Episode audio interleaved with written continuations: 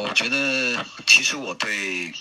杭州的所谓限制养犬的条例，我是非常认真的去看的啊。但是看完之后呢，我觉得蛮奇怪的地方。首先，我觉得这份所谓的限制养犬条例，它非常缺乏专业性啊。因为无论是在允许养殖的品种里边和禁止养殖的这个品种里边，居然都没有。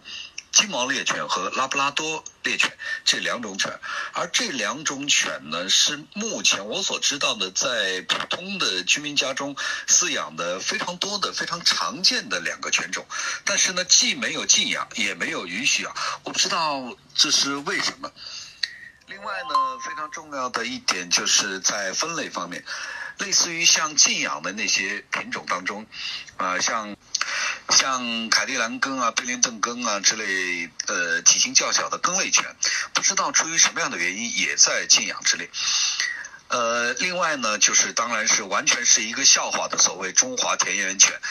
制定条例的人居然把中华田园犬作为一种。犬类的品种列入禁养的犬种之中，很显然，这个条文的起草者和审阅者，他们根本没搞清楚什么是中华田园犬。中华田园犬其实是，呃，国内的一些爱犬人士给所谓的这个杂交犬，也就是我们平时有的时候说的这种啊土狗所起的一种，呃，比较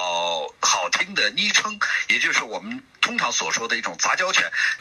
但是中华田园犬显然是在品种上是不能作为一种单独的独立的品种列入到呃允许养殖或者是禁止养殖的这个啊犬类品种当中的，这是一种基本的常识问题。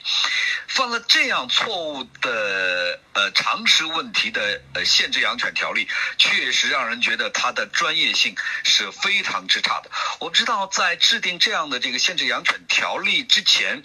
条文的制定者和审阅。或者他们有没有去研究一下犬类，或者至少去听一听犬类专家的意见？还有一个方面，当然让人感觉非常的奇怪，就是大概一周多前，刚刚出了杭州一个渣男，呃，因为不拴自己家的狗引起纠纷，并且去攻击、殴打那个保护孩子的女士的这件事情。当然，这是在杭州发生的。其实这件事情，几乎所有的网友也好，呃，知情人士也好，一致认为这是呃，这是这个男人的这个。个人的这个行为，这件事情本身其实不会对杭州这座城市带来什么负面的影响，但是非常奇怪的是，仅仅过了大概十天不到两周的时间，杭州马上就出现了史上最严的所谓限制养犬条例，就让人。很自然的把这两件事联系在了一起，所以最新出的这一套这个杭州的限制养犬条例，很显然是一个急救章，呃，没有经过非常严谨的呃事先的这个征询意见规划，急急忙忙，似乎是为了挽回呃那个渣男打人事件对杭州所造成的这个影响而推出的一个呃绝对称不上专业，也不够理性和完善的这样的一个所谓的养犬条例。当然，所谓的只允许晚上十九点到早上七点这个时段来这个遛犬，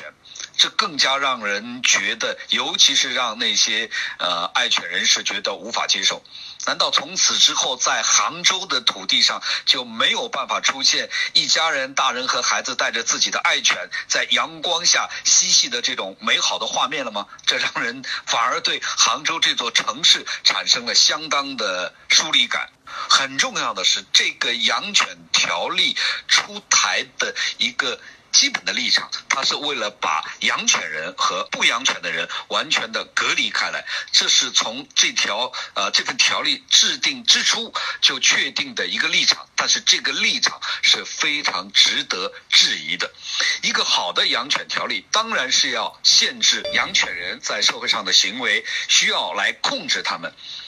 这一点呢，我想，呃，我们已经达成了共识，那就是所有狗的问题其实都是人的问题。但是在制定养犬条例的这个出发点这一点上，你不能人为的去把人，呃，爱犬人士和不爱犬的人士完全的隔离开来，而是需要是制定一种可行的法规，这个让这两部分的市民都可以相安无事的正常的来生活。这是非常重要的一个出发点。而事实上，我觉得这一点并不是非常的难。无论你是呃增加养犬的成本也好，还是这个更加严厉的来对养犬人的社会行为进行一些控制也好，这个其实都没有问题。但是你的出发点首先要正确。如果你的制定这个法规的出发点首先是存疑的，那么很难很难让人相信他的这份法规是可以让两部分人都接受的，是公平的。总体上，反正我觉得，呃，这里边问题还有很多，确实是值得深入的讨论。我个人是非常赞成制定嗯比较好的，呃，有可操作性的，为大部分人所可以接受的，呃，这个养犬管理条例的，因为这确实是对于大部分人都有好处。而我们现在在呃很多的城市里呢，确实养犬确实是存在呃一定的这个问题，确实是需需要去对养。养犬人进行一些规范，但是呢，我觉得其实我们是可以找到一条比较好的呃路径，找到比较好的办法。比如说，在我住的这个上海的徐汇滨江的西岸附近，每周日都会有特定的区域划出来给。这个养犬人和他们的爱犬在草地上共同享受阳光，共同享受草地，共同享受户外的这种嬉戏，这就让人觉得非常的舒服。同时呢，在这个区域呢，也对养犬人有非常呃严格的这个要求。我觉得这其实是完全可以做到的。呃，其实，在国外，呃，成熟的养犬条例有很多，完全可以借鉴。而杭州的这份最新的所谓的限制养犬条例，我认为是不及格的。